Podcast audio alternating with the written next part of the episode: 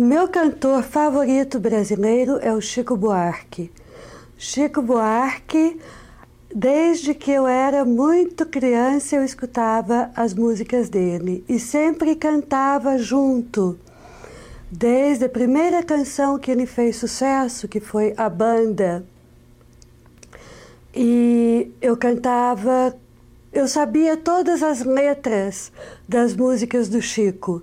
Ele é um cantor um compositor, uh, novelista, ele é um dos grandes intelectuais brasileiros.